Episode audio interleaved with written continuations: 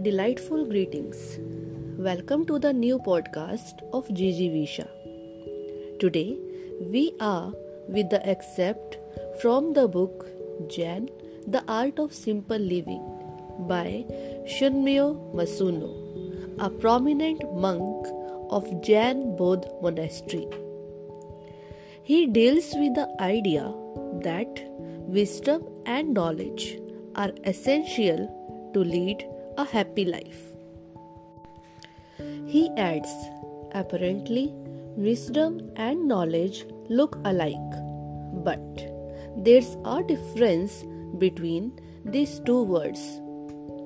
Whatever we learn in school or what we learn by ourselves, this is knowledge. But the wisdom is when we learn how to use these things in a true sense. Both are mandatory for a happy life. We can't give preference to one over the another. It needs balancing. In today's world, when we are surrounded by information, we so often don't use our mind to think. Sometimes it seems like we are going to burst due to this knowledge or information. But how do we live our life? This is our own decision.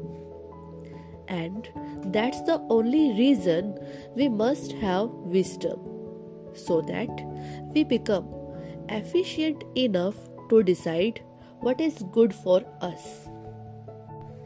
See, as much as you can.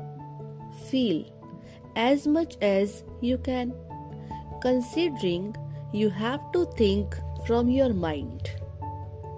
Happiness lies in this only. The people who enjoy their work have the strong possibility to get inner peace.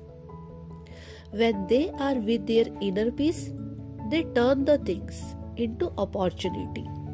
So, stop doing what you are doing and start living. Be wise and live well. Thank you and have a blissful day.